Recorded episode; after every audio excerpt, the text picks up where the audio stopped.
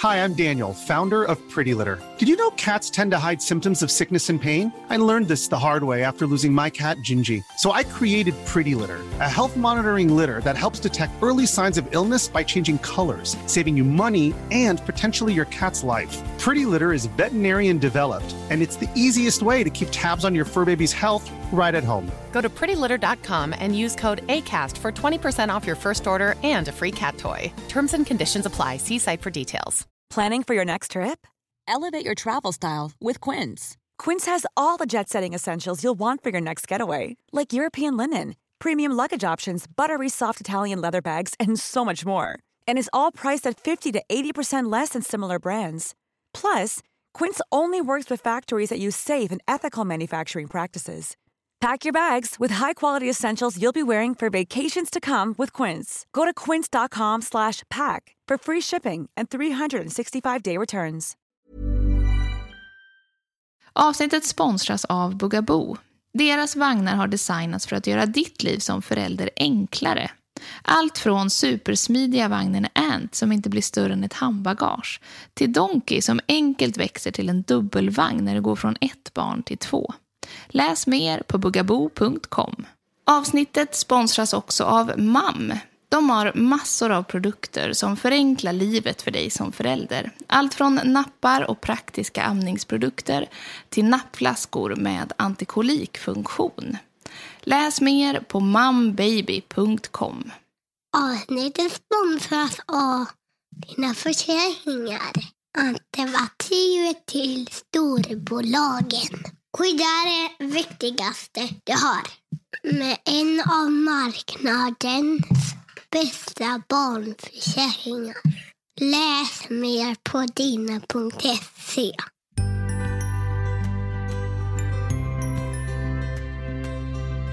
Vilken smärtlindring är bäst när det är dags att krysta? Är det mindre risk för bristningar med barn nummer två? Och vad i hela friden gör man om man inte hinner till förlossningen i tid? Ja, du har gissat rätt. I dagens avsnitt av Rullavagnpodden pratar vi om att föda barn. Till vår hjälp har vi barnmorskan som tagit Instagram med storm. Nu kör vi!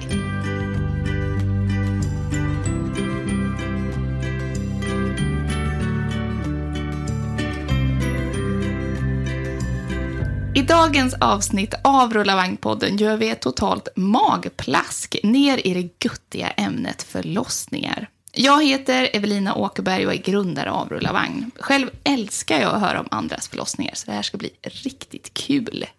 Till vår hjälp idag har vi barnmorskan som har tagit Instagram med storm, där hon generöst bjuder på kunskap om bland annat bristningar, graviditet och förlossningar.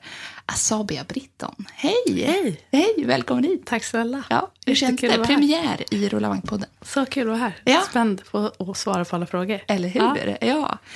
Du jobbar ju som barnmorska på BB. stämmer. Men hur gick det till att du fick över 20 000 följare på Instagram? Ja, du, det var verkligen inte någon plan jag hade. Var det utan- inte så? Nej. Nej, det var det verkligen inte. Utan det ble, har blivit så lite organiskt. Jag eh, la upp en grej i förbifarten en gång om bristningar. Ehm, då när det bara var mina kompisar som följde mig. Eh, och fick massa svar med folk som ville att jag skulle utveckla. Och vissa som blev lite chockade och skärrade av de bilderna jag visade. Just det. Ja, så då um, eh, berättade jag mer.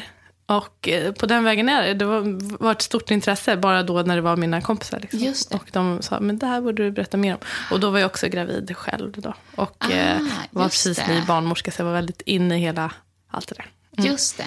Vad, är vi lite dåliga på att prata om sånt där?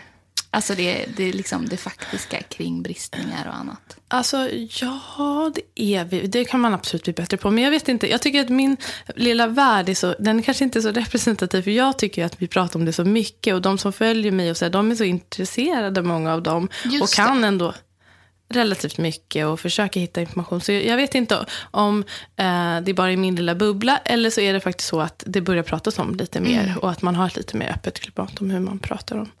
Även det svåra i att eh, föda och ha barn och vara gravid. Vad skulle du säga, är de flesta föräldrar pålästa inför förlossningen? Eller kommer mycket som en chock? Det är så svårt att svara generellt på sådana där frågor. Ja. Utan, för det, alla förlossningar är så olika, så det är Just svårt det. att veta. Alltså, det, man kan ju inte veta exakt hur det kommer bli. Så absolut att man bli, kan bli lite förvånad, för man vet mm. ju inte hur det kommer bli. Um, men generellt så skulle jag säga utifrån de jag träffar, som är Stock, alltså jag är väldigt Stockholmscentrerad mm. så nu, men uh, de tycker jag är ändå rätt pålästa. Um, och jag baserar det mycket på att man, jag läser mödravårdsjournalen, du vet, och då gör man den här sammanfattningen i vecka 37 och man får skriva vad man har för um, tankar och vad man önskar av sin förlossning. Och det är oftast väldigt så här, specifika önskemål som tyder på att man då är rätt så påläst tycker jag. Och ja. man har tänkt till och man vet vad man eh, kan välja på och sådär. Även om det är första gången. Jag tänkte idag, vi ska ju prata om lyssnarfrågor. Mm. Eh, men jag tänkte om man nu är gravid och lyssnar på det här avsnittet, mm. ska vi börja med att skicka lite så här lugnande pepp? För att det här ja. blir ju, eh, vi har fått väldigt många som har skrivit in frågor som mm. Redan har fått sitt första barn, mm. eller kanske sitt andra barn, mm. eh, som vill ha frågor liksom inför kommande förlossning eller den förlossningen som de har ja. genomgått. Och då kanske ja. det inte sällan är någon som har haft en jobbig upplevelse. Precis, och det är det inte sällan så. kanske de som, och det förstår man ju, men de rösterna man får höra ofta så kan det mm. ju bli lite skrämmande om man väntar sitt första barn. Men eh, eh, det vi kan skicka med är väl att alla förlossningar är väldigt olika. De allra flesta går väldigt bra. Mm. Bra, vi ja. börjar där. Mm. Ja. Ska vi köra igång? Jag är så himla peppad. Vi kör igång. Ja. ja.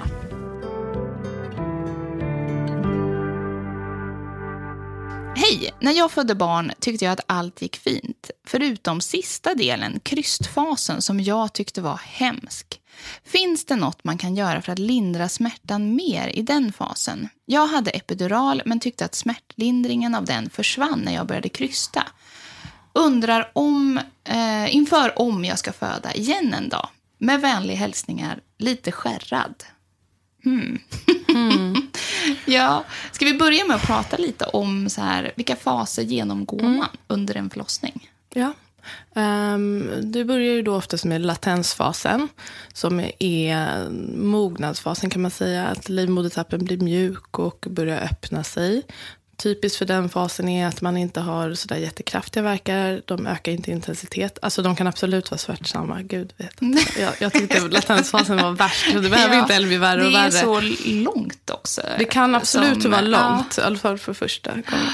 Ja, att det, att det är lite oregelbundna verkar. Eh, liksom, det börjar sättas igång. Um, sen går man in i aktiv fas. Och eh, vi i vården vill då att man ska ha mött tre, två av tre kriterier. Mm -hmm. um, vattenavgång, att man är öppen minst tre centimeter och att man har regelbundna verkar ungefär tre på tio minuter.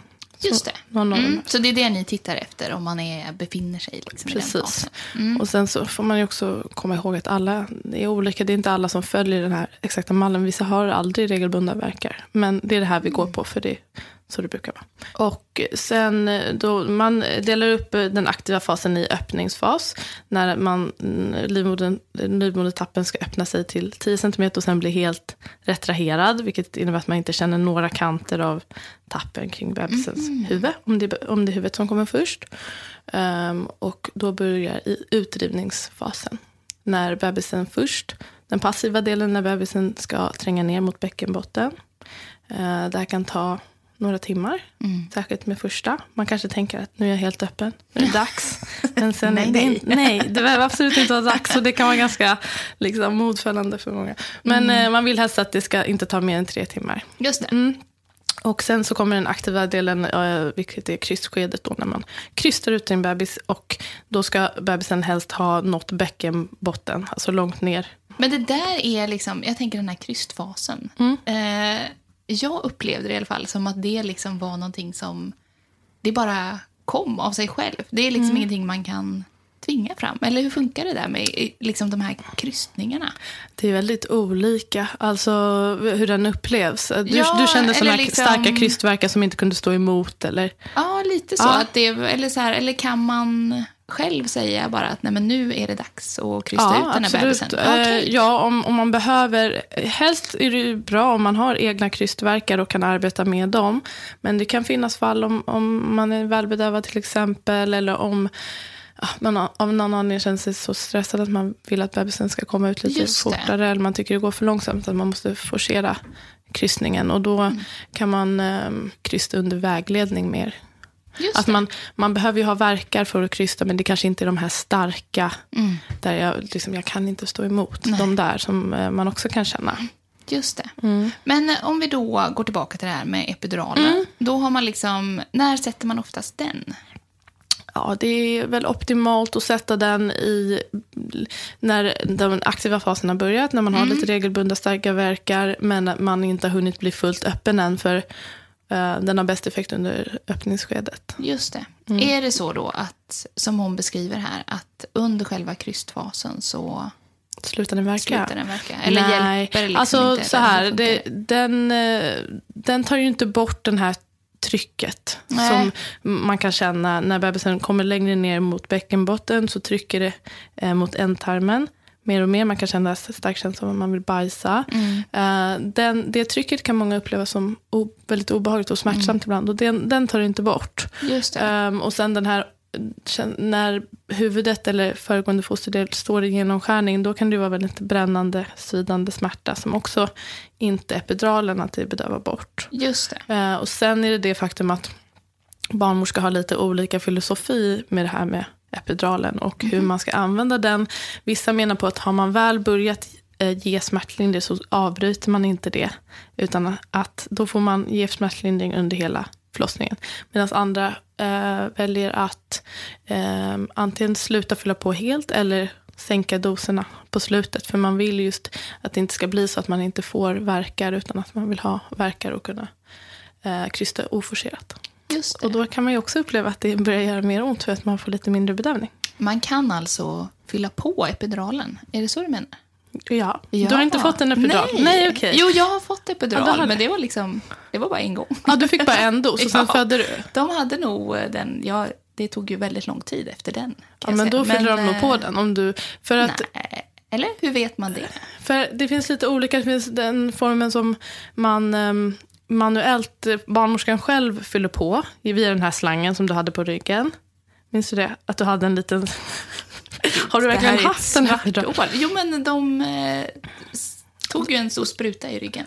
Ja, Precis, de sätter in en liten em, kateter i ryggen via ett hål. Alltså de gör ett med ett stick och sen så får du lägga dig på, och, det. på rygg och sådär. Ja. Och sen så ger man ju med läkemedel via, via den här slangen. Det är det som är bedövningen. Ja. Oj, Och sen det här så- tror jag att jag missade. Det, men det här kanske du missade. Ja. ja. Och, men då fick du antagligen den här som barnmorskan kommer och fyller på. Typ Okej. ungefär ehm, med någonting med mellanrum. Men uh, sa du aldrig till så här, nej men nu har jag mer ont och så fyller de på lite? Nej, Det jag har inget minne av detta. Inte. Men, Men, eh, eh, nej, sen men så finns det den varianten man själv fyller på att man trycker på en liten knapp så får man bolus, Nej. man får doser. Jo, Det lät ju väldigt lyxigt. Ja, Men, nej, men för att det jag upplever som väldigt många också frågar om är ju det här kring epiduralen. Om, för själv då så blev det så att jag fick den där och sen så stannade det ju av lite grann. Och då fick jag istället verkstimulerande Mm. dropp. Jättevanligt och då, att man får Då drog du igång ordentligt.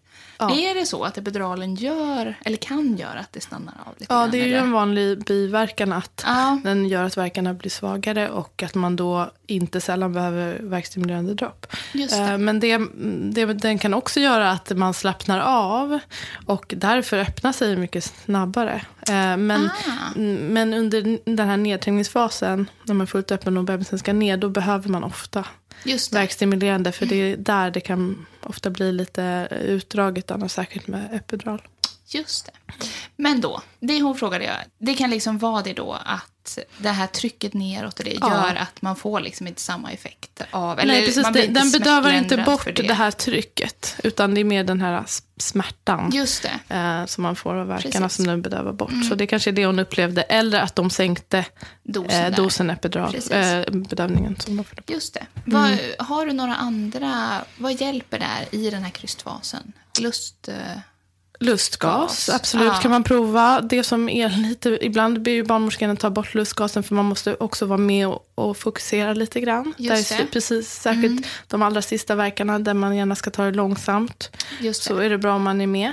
Ehm, men det finns ju något som heter, om man vill ha något medicinskt, att det finns um, vet du det, PDB, pudendusblockad, som är Mhm. att man smärtlindrar med en, två nålstick eh, innanför i eh, en nerv. Ja, Mhm. Så det kan hjälpa vissa. Det finns ehm, om man har kraftig smärta ner till. Ehm, även varma handdukar kan hjälpa. Just det. Eh, olika, om man provar lite lägesändringar. Mm. Um, också att ta det lite långsamt faktiskt där på slutet. Att det får ta lite tid och Mm. vävnaden får töja. Det i sig kan eh, vara smärtlindrande Mm. för vissa. Att det får töja långsamt och att det har en smärtlindrande effekt. Just men man, smärtfritt blir det inte. Men, Nej, smärtfritt blir det inte. nej. Nej, jag tyckte det var lite så här chockartat just med första förlossningen. Mm. Att man kommer in då till förlossningen, har ändå som man tycker då, det blir ju värre, men eh, Mm. då tyckte jag att jag hade jätte, jätteont.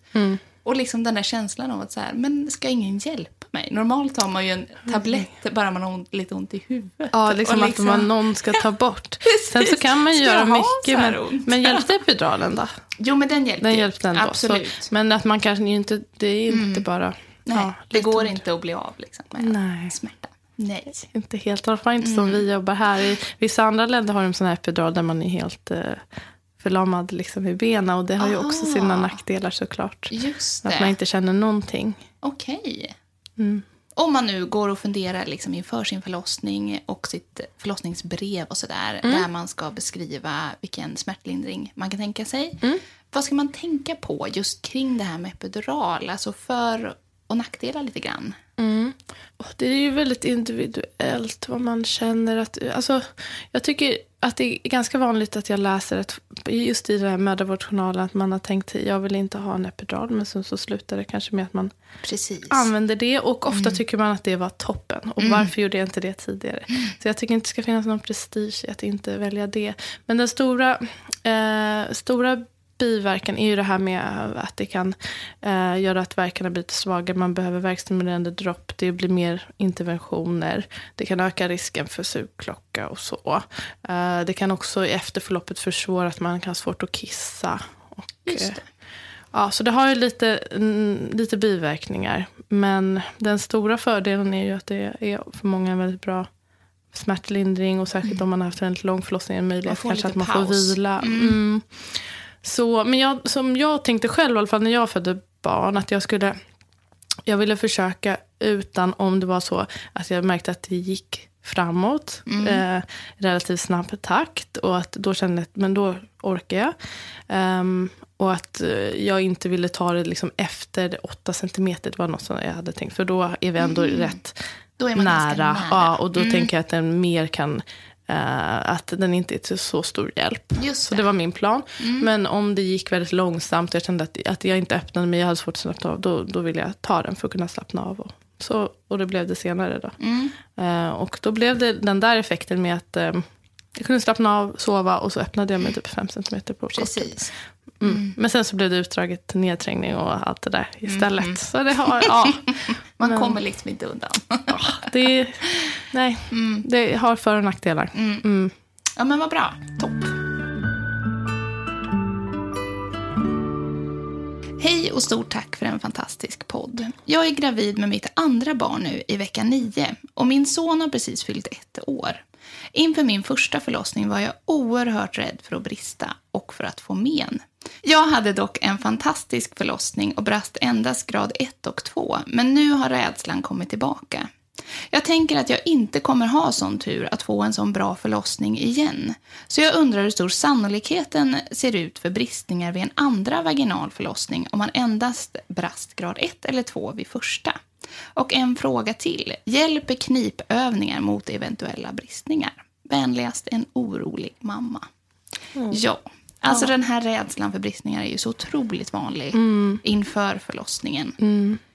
Kan vi inte prata först lite generellt om varför de uppstår? Vad är det som händer där nere? Ja, det ska ju komma ut ett ganska stort barn. Mm. Och eh, det som sker är väl ganska krasst att eh, eh, hålet, utgångshålet där barnet ska ut töjs så pass mycket att vävnaden och ibland musklerna däromkring eh, spricker. de går sönder. Eh, det, vissa delar av bäckenbotten de ska liksom töjas upp till 300 procent. Eh, Är det så mycket? Ja, Ja, och det är Ja. ganska otroligt att det blir så lite skada som det faktiskt blir. Just det. Men det som sker är av, av olika anledningar så blir det ibland lite eh, bristningar, då, sprickor, mm, på grund av att det ska töjas. Jag blev lite lugnad inför första förlossningen när jag läste någonstans att kroppen liksom ändå, eller underlivet är liksom gjort så. Mm. För att kunna, det är liksom bra så här läkekött där som Ja, det gör att jättebra det läker. Och att, liksom, att man inte ska bli så himla rädd för bristningar. Eller vad, vad tycker ja, du om Sen det? så är det liksom? ju att vi har ju blivit mycket bättre nu också på att identifiera bristningar. Alltså inte minst de här lite, när de involverar muskler, då kan man ju inte bara låta dem vara och hoppas att det blir bra. Utan Nej. då ska man ju kunna hitta de här musklerna och sy ihop dem igen så att Mm. de ska få tillbaka sin funktion. Men ehm, det man kan, jag vet inte om det är någon tröst, men de allra flesta får ju någon typ av bristning när de föder barn. Och oftast så inne, alltså för vissa innebär det problem, men för många gör det inte det. Och att man också kan skilja lite på, när jag säger att de flesta får bristningar, så det finns ju skillnad på olika svårighetsgrad. Det kan vara allt från en, litet, en liten eh, reva till en större bristning som involverar flera muskler. Liksom. Och de, de svårare bristningarna är ju ovanligare. Mm. Och sen vad det gäller, jag tror att mm, framför allt de som väntar sitt första barn känns som att de också kanske är rädda för den smärtan som man tänker att det innebär att få en bristning. Och det tycker jag just är kanske första eh, gångs... Alltså för den smärtan kanske det är lättare lite att föreställa sig, tänker man, vad det innebär än vad verkarna innebär. Eh, är Precis. svårt att föreställa sig. Men jag vet inte vad du tycker, men jag uppfattar att de flesta inte känner att de kände när de fick en bristning, utan det är mer en generell Du menar under själva Ja, förlossningen? under nej, herregud. Det Nej, hinner man ju precis. inte det tänker man ju känna. inte på nej, då. Nej. Så den, den oron kanske jag inte tycker man behöver ha. Nej. Att det, är så här, Åh, det kommer vara så hemskt smärta när det, om det sker. Precis. Mm. Men däremot efter, liksom, om, om vi tar det normala, liksom, Mm. eller om man nu kan prata om det, men det de flesta eh, får under Mm. en förlossning. Hur lång tid efteråt brukar man säga att man kan ha ont eller läka? Och, Ehm, det beror ju verkligen på omfattningen. Ehm, det ska bli bättre och bättre för varje dag. Och att det är som värst då första dagarna, första veckan. Sådär. Ehm, men jag tycker att för de allra flesta brukar det vara ganska hanterbart. Men som sagt, det beror på vad, man fick, vad det var för omfattning. Ehm, sen så har jättemycket av läkningen skett under de två första månaderna. När man kommer tillbaka till, på den här efterkontrollen på mödravården så är det många som ehm, där, de, där det känns helt Mm. normalt. Helt normalt. Ja, Men sen så är, sker mycket läkning under första året också så man får ge det lite tid. Just det. Mm. Om vi flyttar tillbaka lite här till frågan. Hon hade ju då en fantastisk förlossning. Ja, det är kul. ju jättehärligt. Jättebra. Det Ehm, båda gott tycker jag. Det är båda gott. Ja, är, är det liksom vanligare med bristningar vid en första förlossning? Ja, ja att är vara förstföderska är liksom en av riskfaktorerna som man ju inte kan göra något åt, utan Nej. det är så. Ja. Precis, så egentligen så kan hon vara... Det kan hon vara jätteglad lugnare, för att ja. den har hon, Hon jo, hon har ju fått bort den i och med att hon har fått Ja, ett barn redan. Så eh, risken är mindre nu Mm, eh, att då främst få en, en större bristning. bra. Ta det lugnt då, Så, säger vi. Ja, jag tycker det. Eh, och det är lätt för mig att säga nej, men att det är inte är större risk nu. Eh, men sen så att hon fortfarande, det som kan vara när man föder andra gången är att det kan gå lite snabbare och sådär. Att Mm. man eh, försöker ta det långsamt och göra det man kan för att undvika. Precis. Hon hade ju en fråga till här också, Mm. om knipövningar kan hjälpa mot eventuella bristningar, alltså inför förlossningen. Mm, ehm, det som det eventuellt kan hjälpa för att eh, knipövningar, om man gör på korrekt sätt, och då menar jag att man mm, både jobbar med styrka men också avslappning så att man lär sig få en kontroll över sin bäckenbotten kan ju hjälpa till under krystskedet att kunna kontrollera det lite mer och då kanske det indirekt kan hjälpa mot bristningar tänker jag. Och eh, också i efterförloppet, om man, då kan man snabbare få kontakt med sin bäckenbotten. Och det är bra för läkningsprocessen om man nu har fått en bristning och eh, minskar risken för inkontinensbesvär och så. Just det. Så jag är helt för Bra knipövningar. knip, ja. ja, Bra. nu kniper vi. Hur ser det ut med, eh, vad gör normalt barnmorskan som förlöser? Hur hjälper de till? Um, för att minska För att minska risken? Um, dels är det ju mycket mer kommunikationen Mm. med den som föder. Att man um, kommunicerar hur den ska göra och när man ska krysta, när man ska vänta. Um, man använder sig i regel också av perinealskydd. Alltså att man uh, ha- håller sina händer för att styra framfödandet. Ett på barnets huvud ofta och sen lite mot mellangården. Det finns lite olika sätt att göra det på. Um, man använder sig också mm, av eh, varma handdukar. Det är ganska vanligt. Det är det enda som det finns starka bevis för att det funkar för att minska risken för bristningar. Okej. Alla de här sakerna de har gemensamt att man försöker åstadkomma liksom ett långsamt framfödande. Att det inte ska gå för snabbt. Så barnmorskan hjälper till att få det att gå långsamt och eh, hjälper till med val av eh, ställningar för att Just det. åstadkomma det här också. Mm. Ja, det tyckte jag var svårt vid andra förlossningen. För då sa de till mig så här, du ska inte liksom krysta. Ja. Utan håll tillbaka på det. Ja, Alltså så Det är jättesvårt. himla svårt. Och Och, det är det- så viktigt då att lyssna precis. på och det eh, tycker jag att personalen. man egentligen... Om man ska, det kanske vi kommer in på sen, men om man ska förbereda sig på något sätt. Att det kan vara bra att bara vara medveten om den grejen. Att där på slutet att det är väldigt gynnsamt att ta det långsamt. Och de Just allra det. sista verkarna när de säger andas. Bara genom dem. Att det är för att eh, liksom Mm. Precis. värna om ens vävnad och att få det att tänja ut. Ja. Och det, ja, Ja, men man tänker vilja. nog lite grann att det ska vara som på film. Att det är bra att så här, krysta på. Ja, jag precis. ut liksom, det här barnet. Mm, men, film eh, har ju en väldigt sjuk sätt att visa förlossningar. Så det är, det är Ja. Mm. alltid trauma och skrik, liksom, känner jag. Precis. Ja. Eller supersnabbt bara. Så här, kom in. Vattnet alltså, går, vattnet det är går. stress. Det är här, men också. Mm. att de skriker och man bara, gud det ser ju hemskt ut. Så där behöver det inte vara att föda barn. Det kan vara lugnt och stilla. Mm. Skrek du inte alls under din Nej, jag var faktiskt väldigt tyst. Mina, när jag visar min förlossningsbild tycker folk att jag är lite knäpp. Men jag, jag vet inte, jag är en ganska tyst person. Ja. Kanske. Mm. Ja, jag skrek lite Ja, grann. men man får skrika. I Det är väl bra. Det är väl bra. Jag skrek kanske vid något tillfälle. Ja. Det får man. Hej Asabia. I somras föddes min son prematur i vecka 35 plus. Det blev ett akut kejsarsnitt eftersom han inte riktigt hade vänt sig. Efter operationen hamnade jag på observation där jag fick stanna i cirka tre timmar. Under denna tiden fick jag inte vara med min son tills jag blev flyttad till BB. Är det vanligt att man inte får träffa sin, sitt nyfödda barn på så länge? En vän sa till mig att sjukhuspersonalen hade gjort fel och att jag borde fått vara med min son under eftervården. Stämmer det? Kan tillägga att han blev matad med kopp innan han lades vid mitt bröst, vilket har inneburit negativa konsekvenser för amningen. Mm. mm. Generellt, vad händer med en bebis efter ett akut kejsarsnitt? Mm, det är också svårt att svara generellt för det finns olika riktlinjer lite på Okej. olika sjukhus som man gör på lite olika sätt. Jag kan ju utgå från det sättet jag känner till. Ehm, så här, det beror på också hur mamma och barnet mår. Just. Ehm, om barnet inte mår bra eller är prematurt som det här barnet var så vill inte sällan eh, ett neoteam titta på bebisen och ta barnet till barnbordet och se att den mår bra och se om den behöver något hjälp att komma igång och andas eller så. Eh, och då blir det ju en omedelbar separation.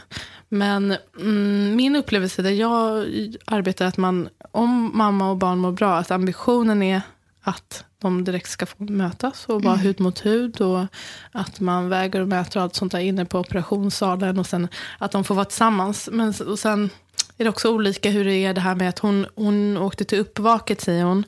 Det där på SÖS jag jobbar, då är det inte rutin att man alltid måste till uppvaket om allting är bra. Utan då Okej. kan man gå tillbaka till förlossningen och efterskötas där och så. Och på vissa sjukhus vet jag att man åker direkt till BB. Men eh, på vissa åker man alltid till uppvaket. Ja, så det är lite olika. Och på uppvaket kanske inte det finns möjlighet att ha någon där som har koll på bebisen, någon personal. Så att man blir separerad av den anledningen. Eller så kanske hon inte mådde bra och att det inte fanns eh, möjlighet för någon personal att både ha hand om bebisen och mamman där. Precis. Så det är väldigt svårt att säga Mm. om det var liksom något fel i just det här specifika fallet. Eh, det, också det här med att hon koppmatade, det är ju mm, 35, det är ju verkligen där på gränsen. 36 brukar man väl ja, 37 plus 0 är ju är fullgånget barn. Men eh, 36 kan man ändå vara okej. Okay, men 35 det är ändå en prematur bebis som behöver eh, lite extra näring. Och det är därför. Men i, i, en, eh, i en perfekt värld borde de i alla fall ha kunnat ta ner bebisen till mamman. Och att de får i alla fall hälsa. De kan få mm. handmjölka lite och ge lite råmjölk. Liksom. Just det. Mm, men jag mm. vet inte alla detaljer så jag vågar inte. Nej, säga mer än så. Nej. Nej. Jag känner själv att jag var otroligt fokuserad på att föda vaginalt mm. och läste på väldigt mycket om det. Mm. Um, upplever du att man ofta gör det? Att man fokuserar, om man alltså inte har ett planerat kejsarsnitt, mm. utan uh, att man läser på väldigt mycket om uh, vaginal förlossning uh, och kanske missar att läsa på lite om mm. kejsarsnitt, som det ändå såklart kan bli, som ja, i det här precis. fallet ett akut kejsarsnitt. Ja, alltså nu baserar jag verkligen, jag vet inte, men min känsla är väl att om man har sett en vaginal förlossning framför sig, att det är mest det man fokuserar på. Sen så är det så olika hur mycket man förbereder sig och hur mycket man läser på. Hej, jag Ryan Reynolds. Recently, I asked Mint Mobiles legal team if big wireless companies are allowed to raise prices due to inflation. They said yes. And then when I asked if raising prices technically violates those onerous two-year contracts, they said, what the f*** are you talking about, you insane Hollywood ass?" So to recap, we're cutting the price of Mint Unlimited from $30 a month to just $15 a month. Give it a try at mintmobile.com slash switch. $45 up front for three months plus taxes and fees. Promo for new customers for limited time. Unlimited more than 40 gigabytes per month. Slows. Full terms at mintmobile.com. Planning for your next trip? Elevate your travel style with Quince. Quince has all the jet-setting essentials you'll want for your next getaway. Like European linen, premium luggage options, buttery soft Italian leather bags, and so much more and is all priced at 50 to 80% less than similar brands. Plus, Quince only works with factories that use safe and ethical manufacturing practices. Pack your bags with high-quality essentials you'll be wearing for vacations to come with Quince. Go to quince.com/pack for free shipping and 365-day returns. Men att man kanske bara eh, har det i åtanke att, att det kan ske, men inte så mycket mm. detaljer kring vad det innebär och vad efterförloppet innebär. Om man är en sån som gillar information och särskilt om man är lite rädd för kejsarsnitt tänker jag att det är bra att få lite, lite info, typ via 1177 eller någonting, om hur förloppet kan se ut och hur efterförloppet kan se ut så att man inte blir alltför överrumplad. Mm. Jag tycker att det här, känns tryggt att, att veta lite mer. Sen alla är olika.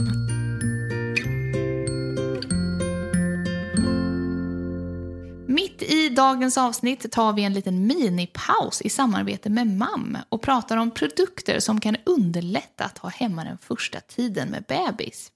Det är inte alltid helt lätt att veta vad man ska välja, så till vår hjälp att navigera i den här djungeln av onda bröstvårtor, bebisar med magknip och att hitta rätt flaska har vi sjuksköterskan Evelina från MAM. Hej Evelina!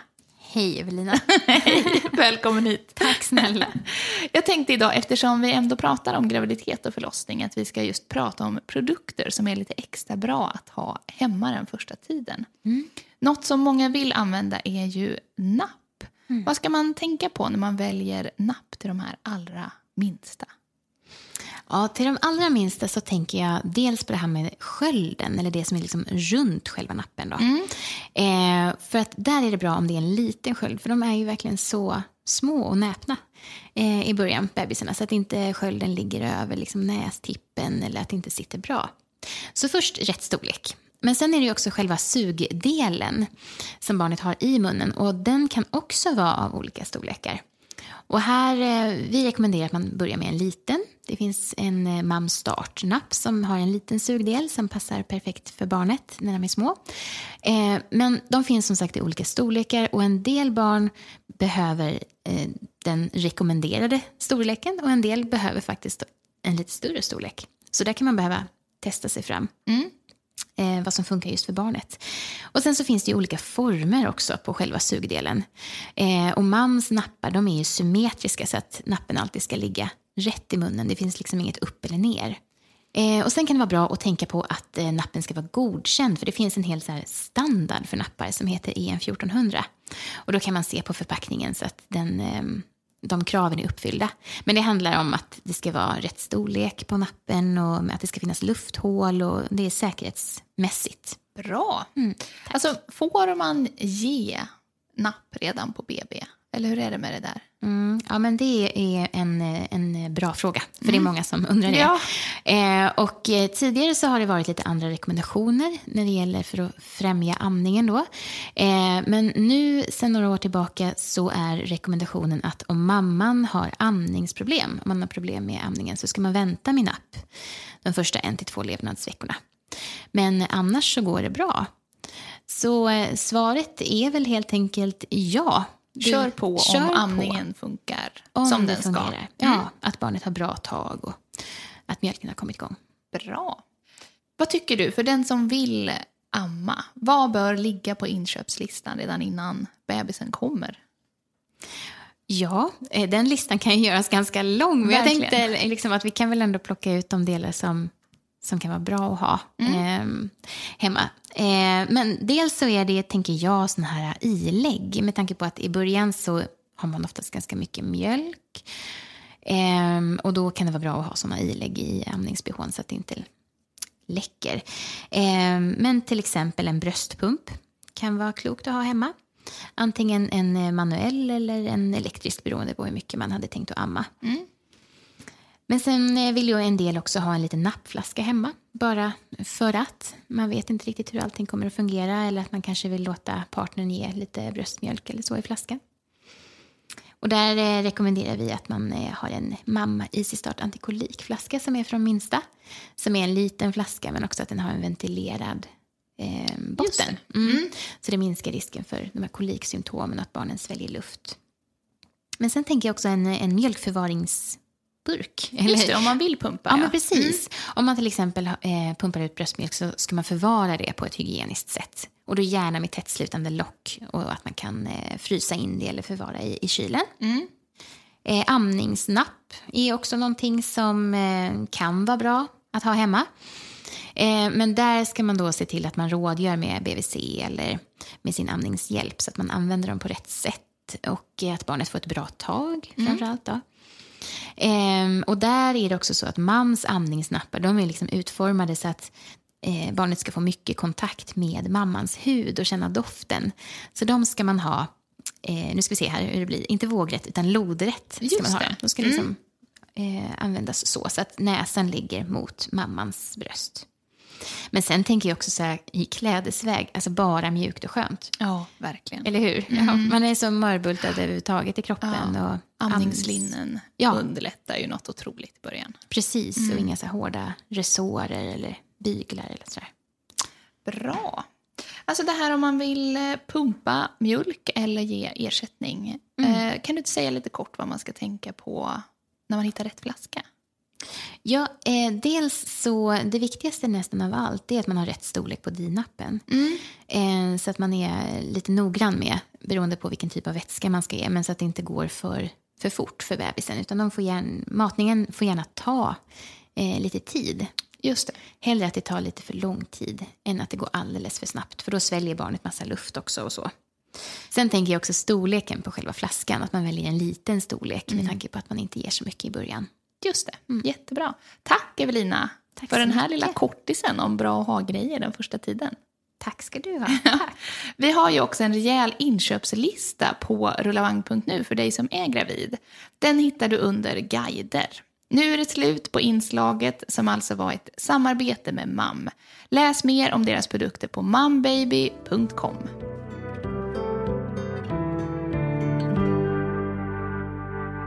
Hej podden! Jag skulle vilja ställa en fråga till barnmorskan Asabia. Jag förstår att det säkert är många som har frågor, men det skulle vara så kul om min kom med och jag har grubblat på den här länge. Vilka för och nackdelar finns rent kroppsligt med att skaffa barn tätt? Alltså bli gravid runt ett år efter första barnet. Går det att amma när man är gravid och kan man äta folsyra när man ammar? Tack så mycket för en härlig podd. Mm. Vad tror du om det Var här? ska vi börja? Ja, nej men ska vi börja lite med det här? Vi kanske ska prata lite om kroppen efter en första förlossning. Hur Mm. lång tid ska man tänka att den behöver?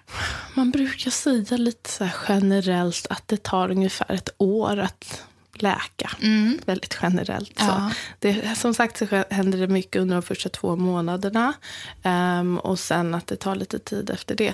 Men det är också väldigt individuellt vad, vad man har fått för skador. Vad och om Mm. man har fått några skador och hur man känner eh, fysiskt men inte minst eh, psykiskt också. Vad man orkar med tänker jag. Precis. Och om man Mm. har fött vaginalt eller om man har fött via kejsarsnitt. Just det. Eh, om man har fött via kejsarsnitt så får man ofta rådet att vänta i alla fall ett år. är väl rekommendationen allmänt. Okej. Ehm, tror jag. Mm. Men, ehm, ja, men sådär lite generellt kan man säga att det tar ett år att Just det. läka. Och att magmusklerna får hitta tillbaka och bäckenbotten stärkas upp lite och underlivet läka och sådär. Mm. Skulle du säga att det finns några så tydliga fördelar med att föda barn tätt då, ungefär med ett, ett år emellan då? Några tydliga fördelar? Hmm. Nej, alltså... Rent kroppsligt tänker Rent då. kroppsligt. Alltså de, de, jag vet mer nackdelarna Ja. med att föda väldigt tätt. Så finns det ju lite, alltså att man föder inom ett år. Ja. Eh, Och då blir man ju gravid ganska Ja, då, är det, då är man gravid snabbt. Ja. Ehm, Att man blir gravid, eller att man blir gravid inom sex månader, så där vet man att det har lite risker med att man kan föda prematurt och så. Men Okej. att, eh, att, vad kan det vara för fördelar med att föda i väldigt tätt? Kanske att man eh, är inne i det, om man känner, ja jag vet inte, jag skulle inte vilja föda barn alltså så tätt, men Mm. eh, det är olika. Om man känner att kroppen klarar det, varför inte? Just Många det. upplever ju kanske att det är härligt att ha barn tätt, att man redan är inne i den svängen och de Mm. har glädje av varandra och så. Men rent kroppsligt, ehm, just att, mm, vet jag inte om det har några, Några tydliga fördelar. fördelar, nej. Nej, men ehm, Vad är nackdelarna då? De, det kan ehm, bli prematura lite, lite ö- högre risk att man föder prematurt och eh, jag tror forskningen har visat att det är högre risk att man får ett litet barn och så. Mm. Okej. Mm. Men ehm, jag tror att det här gäller eh, tätt och menar att man blir gravid inom sex månader. Just det. Mm, så Mm. det är ganska nära. Mm. Nu hade hon ju, vad sa hon, att hennes bebis var ett år. Det är ju ganska standard tycker jag. Ett år, ett och ett halvt. Just det. Det är inte Men så runt va- ett år efter första barnet. Så då är, ja, det här var nog ingen... eh, Jag vet inte om hon redan är gravid, här Nej. mamman, men Ehm, Ja. Nej, jag vet inte supermycket om det. Jag tycker de flesta eh, får barn relativt tätt. Alltså att Mm. de har en ettåring eller ett och ett halvt åring hemma när de föder. Mm. Eh, Eller tvååring. Jag tycker det är rätt tätt. mm, verkligen. Det här med att amma när man är gravid. Mm. Det, det funkar, eller? Ja. Jag har aldrig tänkt på det, men... Det funkar. Ja. Det kan funka, absolut. Det, det finns... ehm, man pratar ju ibland om, hur, om det är säkert eller inte. Det finns inga stora studier på om det är säkert eller inte. Men ehm, den generella uppfattningen är att det är det. det. Man är lite orolig för det här med att eh, när man ammar så frisätts ju oxytocin och det kan orsaka sammandragningar. Men Okej. ehm, Mm. de, det Just tyder det. på att, de inte, att det inte orsakar så starka sammandragningar att det kan starta en förlossning. Men däremot om man har någon riskförlossning där man riskerar att föda tidigt eller man har blödning eller sådär, då skulle jag rekommendera att man pratar med sin barnmorska först eh, för råd. Men annars en frisk normal graviditet, absolut, det går bra. Mm. Men eh, kanske att ens barn kommer inte vara så sugen på det efter ett tag för att mjölken förändras. Just Eh, det. och det blir råmjölk sen och det blir lite mindre mängd oftast och så. Mm. Men eh, Just det. och om barnet är under ett år då, då ska man ju helst ge ersättning då om, om man slutar. Mm. Mm. Och sen hade vi frågan om man kan äta folsyra Ja. när man ammar. Det går fint. Det går bra. Det går bra. Mm. Bra.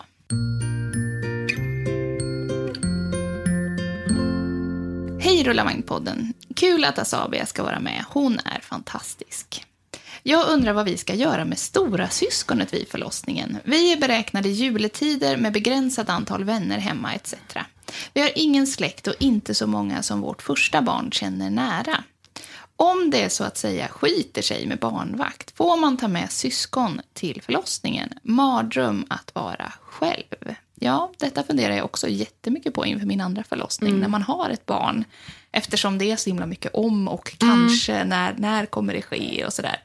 Vad, hur är det med det här? Får man ta med ett syskon till Alltså, förlossningen? Det kanske, jag, jag får utgå från där jag har jobbat och så och varit. Men eh, vad jag vet finns inga så här riktlinjer eller så som säger att vare sig Att det ena eller det andra. eller så, men att nej. man inte får. Och i min värld tycker jag det känns absurt att säga nej, det, ni får inte. Och då ska, alltså, att det bara är så. Utan, mm. Men jag tror att det tyvärr är så att som många andra saker, att det beror på vilken barnmorska man träffar och vad de har Just för inställning. Mm. Eh, jag pratade med lite kollegor på förlossningen om det här, om, om de har varit med om det och hur de själva ställde sig. Många hade inte varit med och behövt ställa sig till det. det. Men um, jag hade en som hon hade sagt hon haft med barn flera gånger och det har gått jättebra. Mm. Um, jag har är också de med varit... i själva förlossnings... Ja, så kan de ju gå ut lite ibland. Jag har också varit med om det en gång. Med en, fast då var det en ung tjej som hade med sin mamma och sin lillebror som var sju år. Mm. Och då var han med. För det mesta så gick han ut under när det var kryss, dags för krysta och så. Just det. Men då var han så pass stor att han klarade att sitta där ute lite själv. Uh, alltså det jag tänker är att om man kan Ja, man, man, kanske vill också ha sitt barn där. Mm. Då, det är väl en sak. Då är det väl bra att, eh, beroende på hur gammalt barn det är, försöka förbereda den på vad den kan komma och se. Och om möjligt få något typ av eh, samtycke till att de Precis. vill. Och att det, det, ska kunna också avbrytas om de tycker att det är jobbigt. Det kan ju ja. vara väldigt jobbigt att se mamma ja, för jag sådär. tänker det är en väldigt svår eh, kanske grej att ja, förklara. Precis, för, och beroende på hur gammal... Ja, precis. Mm. Och eh, det är också viktigt såklart att eh, man är beredd på att det är någon som tar hand om mm. barnet, alltså partner då, eller mm. någon annan. Eh, att det kan inte personalen förväntas göra. Nej. Men jag tänker inte att det kan vara, alltså att det är förbjudet. Det är osannolikt tycker jag. Eh, om, det var, om jag var i samma situation och jag inte kunde fixa någon barnvakt och jag ville verkligen ha med min kille och de sa nej men då, han måste vänta utan med barn. Då hade jag nog krävt lite svar på varför. Mm. Varför och hur kan du motivera det och sådär. Precis. Jag hade haft väldigt svårt för det. Ja. Mm. Mm. Lycka till. Lycka till, men ja. Eh, försök kanske råda med barnvakt. Mm. Det är ganska skönt också kan jag känna. Att, att få fokusera att lite. Få fokusera. Ja, det kan ju vara väldigt svårt där. Att så här, åh, du vill ha din iPad här nu. Och Precis, du vill göra det här, exakt. Det här. Och, det, ja. och då svårt för, för partner då att vara eh, närvarande. Men om mm. inget annat, om det liksom blir jättebråttom, kanske åk in. Man kan ju, så att de i alla fall är i närheten så kanske man kan råda lite med barnvakt och så Just där på plats. plats. Ja, Så att mm. de inte behöver stanna hemma. Precis. Mm. Ja. Lycka till. Mm, verkligen.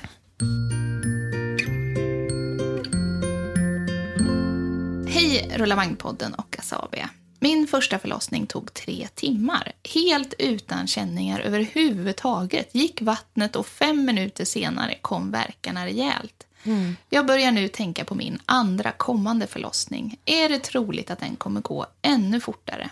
Kommer jag ha extra besök hos MVC när det närmar sig? Bebisen kom 15 dagar för tidigt och i början av graviditeten utfördes en konisering för att jag hade cellförändringar utan att jag då visste om att jag var gravid. Kan detta ha påverkat att det gick så fort? Mm, det här är ju mm. en superintressant fråga. Vi mm. sa förut att det inte är så på film, men här eh, får man ju ändå säga att det var lite så. Mm, Vattnet verkligen. går och sen kommer liksom bebisen. Typiskt så här eh, snabb tecken på att det går fort. Att det, att det bara pang på jättestarka verkar som är nästan utan hejd. Liksom. Uh, du har två barn. Ja. Gick andra snabbare? Ja, ja. alltså verkligen. Det är ju mm. allt inte alltid, inget gäller för alla, men eh, mm. för de allra flesta så går det snabbare. Så um, för att svara på den delen, vad sa hon att om det kommer gå snabbare? Ja men precis. Är det troligt att den kommer gå ännu fortare då? Nästa ja. gång? Ja.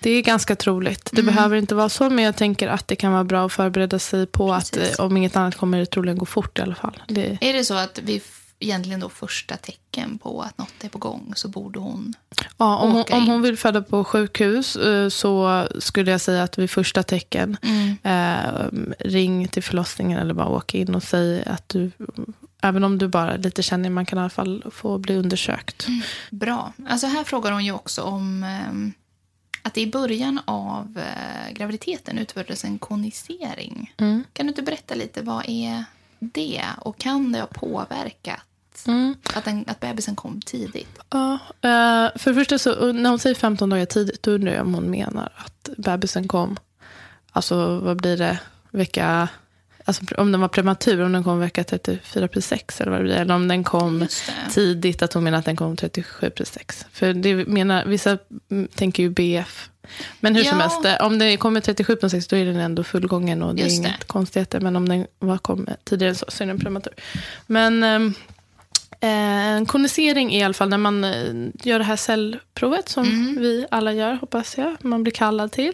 Då kollar man ju efter cellförändringar och om man hittar några cellförändringar då vill man ibland eh, ta bort dem för att Mm. de inte ska i framtiden utvecklas till cancer.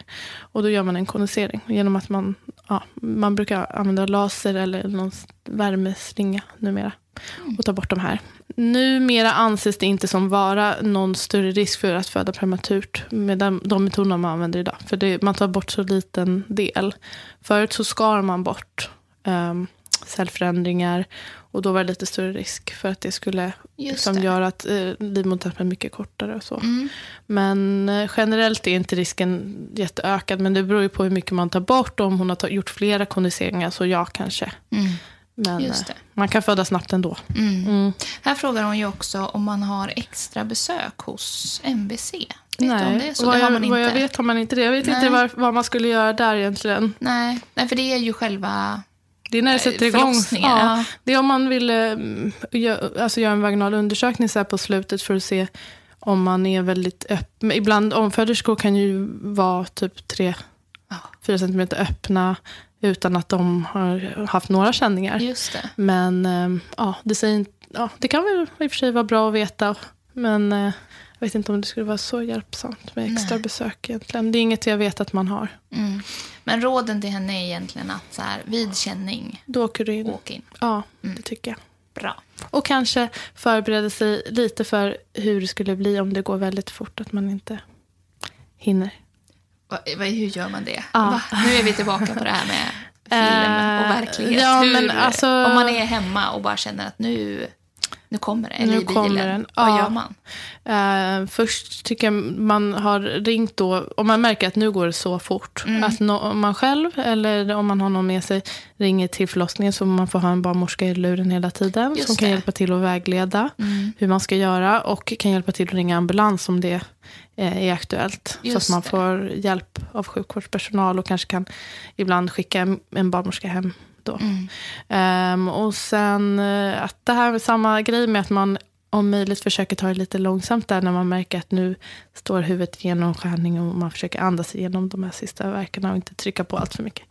Och när bebisen är ute att den ska hållas varm och om den inte kommer igång och andas så kan man gnugga lite på den. Jag har faktiskt jag har en story om snabba förlossningar på min Instagram och lite tips som man kan tänka på. Man kan Ah. kolla på den. Jag skriver Bra. lite grejer där. Mm.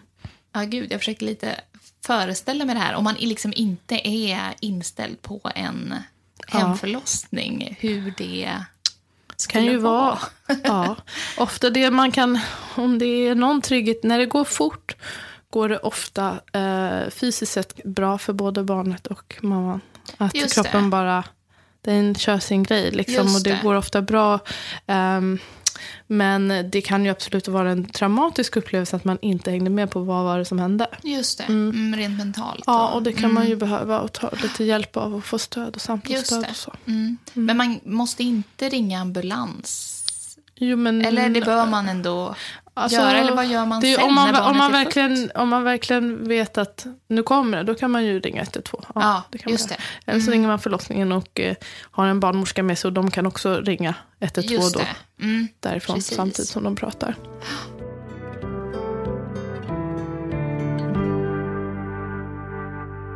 Hej podden! Jag fick första sonen i januari 2017. En väldigt långdragen förlossning där jag bland annat inte upp, öppnade mig som jag skulle eller fick ordentliga krystvärkar. Det tog 31 timmar. Jag fick lite bristningar, blev sydd med något stygn på en inre blygdläpp som sedan gått upp. Jag hade direkt efter förlossningen problem med att hålla tätt, alltså urin. Så fort jag såg en toalett så kom det kiss, eller snarare forsade. Ingen på BB tog det på allvar, utan sa att det skulle gå över. Jag sa att något var fel i underlivet, men ingen kollade. Detta tog så pass hårt på mig att allt blev sekundärt. Något var fel och ingen brydde sig. Det enda jag kunde fokusera på var att lösa problemet med att jag kissade hela tiden. Allt blev fel med den första tiden med amning, för lite sömn och en lång förlossning. Det tog lång tid innan jag blev människa igen. Nu, över två och ett halvt år senare, kan jag fortfarande inte hålla tätt. Både trängning och ansträngningsinkontinens, svårt att få orgasmer och lite problem med att kunna bajsa. Svårt att trycka på om du förstår vad jag menar. Men enligt sjukvården har jag inga skador och en bra förlossning. Lite sämre knip, men ingen fara. Jag kan eventuellt få operation mot urininkontinens framöver, men jag märker ju att något är fel. Jag är gravid i vecka 32 nu och strider för ett snitt då jag är livrädd för vad som kan hända om den första förlossningen enligt sjukvården var bra. Jag vet inte hur jag ska kunna föda vaginalt utan att drabbas av panik. Jag har haft ett möte med läkare, ska ha ett med Aurora och sen läkare igen. Min känsla är att vården har bättre koll på både mitt barn och mig vid snitt. Enligt min läkare är risken dock mindre att få skador när man redan har fött. Stämmer det? Har du något annat råd på vägen? Förstår såklart att det finns risker med snitt, men de känns just nu mindre. Tänker jag fel? Ja. Här beskrivs förlossningen som bra och ingen tar de här skadorna på Mm. allvar. Vad tänker du om det? Hemskt sorgligt tycker jag. För att det är ju att de inte har kanske kunnat hitta något fel. Mm. Och vem, jag, jag kan inte svara på vad det är som har hänt. Men det absolut minsta man kan göra är ju att bekräfta henne i hennes upplevelse och Mm. inte säga att det var, har blivit bra. Det har ju uppenbarligen inte blivit bra. Nej. Sen får man också erkänna då om man inte kan hitta en orsak eller vet vad man ska göra. Men eh, bra har det inte blivit. Så jag tycker det, det är slappt och det är bara, jag vet inte, för att man själv inte kan göra något åt saken så säger man det. Att Mm. det har varit en bra upplevelse. Jättesorgligt tycker jag att hon har fått eh, inte har fått mer hjälp. Man undrar också, jag undrar om hon eh, har träffat en fysioterapeut. Skrev hon det? Nej, det har hon Nej. inte gjort. Nej. Det här är ju lite just med, med inkontinens och beroende på vad det här beror på. Men det känns som hon behöver bli undersökt ordentligt av någon som är riktigt kunnig på bäckenbottens Precis. anatomi. Eh, fysioterapeuter är superbra på det, särskilt de som är lite inriktade på eh, graviditet, förlossning, postpartum. Om det kanske är en skada som man har missat eller om det handlar om en försvagad bäckenbotten vill man ju veta. Precis. Vad skulle du rekommendera här inför den här kommande förlossningen? Hon är ju Mm. är väldigt ganska inställd nära. på snitt. Ja, den är väldigt nära i tid. Mm. Hur ska hon tänka? Låter det vettigt med ett snitt? Så jag menar, som hon säger, det är klart det finns, risk, det finns ju risker med snitt också. Det är Mm. inte en enkel lösning. Eh, och beroende på vad, vad problemen beror på kanske inte snitt kommer hjälpa eller förebygga. Liksom, man kan ju få problem med urinträngningar och allt det där också. eh, Just det. När man, eh, efter ett snitt. Så det, så det behöver inte hjälpa. Men det är svårt att säga i och med att man inte vet exakt vad, vad skadorna beror på. Det som läkaren sa att det, att det inte är lika stora risker andra gången. Eh, han eller hon syftar väl på att det brukar inte vara lika utdraget och det är inte lika stor ansträngning för bäckenbotten då. Hon sa att hon hade en väldigt lång förlossning. Mm. Sannolikt kommer den inte vara lika lång då andra gången, vilket kan vara lite mer skonsamt för kroppen. Ehm, jag tycker att det låter som en jättebra plan det här att hon har att träffa en Aurora barnmorska så man får höra lite för och nackdelar och inte minst kanske om hon skulle välja att föda vaginalt att man har en plan för hur man ska göra och när man ska avbryta för kejsarsnitt. Ehm, ja, jag, jag, tycker det är svårt att eh, ge ett generellt råd när jag inte vet liksom, mer. Men jag tycker det låter som... En, en fysioterapeut skulle vara jättebra om hon kunde träffa. Antingen innan, in, nu innan, men absolut efter. Ehm, och jag vet inte vart hon bor, men om man kan ehm, eh, få remiss till bäckenbottencentrum till exempel. Bra. Mm. Skulle du säga att vården är bra eller mindre bra på att uppmärksamma och hantera alltså skador, förlossningsskador? Mm, men förlossningsskador, ja, då, ja, man, de är underlivet, då tänker man främst på kanske. Eh, jag tycker och jag vet att man har blivit mycket bättre. Många förlossningskliniker jobbar väldigt mycket för att eh, minska eh, antalet bristningar, framförallt stora bristningar. Och, eh, 2017 tror jag att det var 2,7 procent av alla som föder vaginalt som får en större grad 3 eller grad 4 och det är en stor minskning från föregående år och det handlar om att man har blivit bättre på att identifiera och eh, laga och eh, förebygga. Just Så jag det. tycker att vi har blivit bättre, men man har, det är lång väg att gå. Dels med resurser och möjligheter till att göra sånt som man vet är bevisat kan hjälpa till liksom, att få en bra förlossning och ett bra slutskede. Mm, också vissa typer av skador som man kan väldigt lite om, som levatorskador och så, som vi behöver bli bättre på. Mhm. Vad är det? Levatorskador? Det är skada i en del av eh, bäckenbotten som, eh, den, som eh, hänger upp som en hängmatta för bäckenbotten. Jag, jag kan också alldeles för lite om det, men fysioterapeuter kan mycket mer. Det, man vet väldigt lite om det och det finns väldigt lite möjlighet att eh, laga de typerna av skador. Just det. Mm. Mm. Mm, Så vi- det tror jag är framtiden, att man, eh, att man inte bara säger att det har blivit bra, liksom, utan man lär sig identifiera fler typer av skador. Just det. Mm. Bra. Ja, vi önskar den här mamman Jag kände att Lycka var inte till. jättemycket hjälp, men jag tycker hon ska ja, eh, prata med, gör som hon har planerat, prata med Aurora, träffa fysioterapeut, så önskar jag stort lycka till. Mm.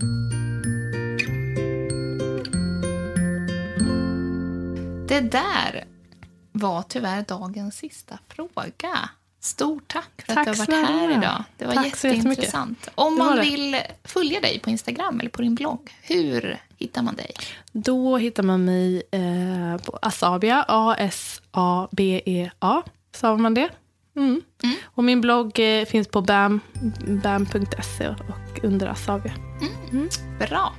Och stort tack för att du har lyssnat idag. Håll gärna kontakten med oss också på Instagram. Och om du har en fråga till våra experter mejlar du som vanligt till podd.rullavagn.nu. Vi är tillbaka nästa vecka.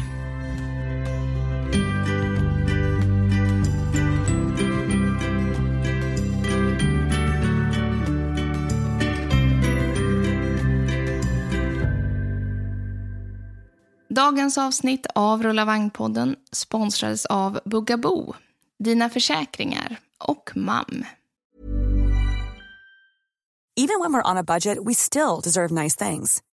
Quince is a place to scoop up stunning high-end goods for 50 to 80% less than similar brands. They have buttery soft cashmere sweaters starting at $50, luxurious Italian leather bags, and so much more. Plus, Quince only works with factories that use safe, ethical, and responsible manufacturing. Get the high-end goods you'll love without the high price tag with Quince. Go to quince.com slash style for free shipping and 365-day returns. Even when we're on a budget, we still deserve nice things. Quince is a place to scoop up stunning high-end goods for 50 to 80% less than similar brands. They have buttery soft cashmere sweaters starting at $50, luxurious Italian leather bags, and so much more. Plus, Quince only works with factories that use safe, ethical, and responsible manufacturing. Get the high-end goods you'll love without the high price tag with Quince. Go to quince.com slash style for free shipping and 365-day returns.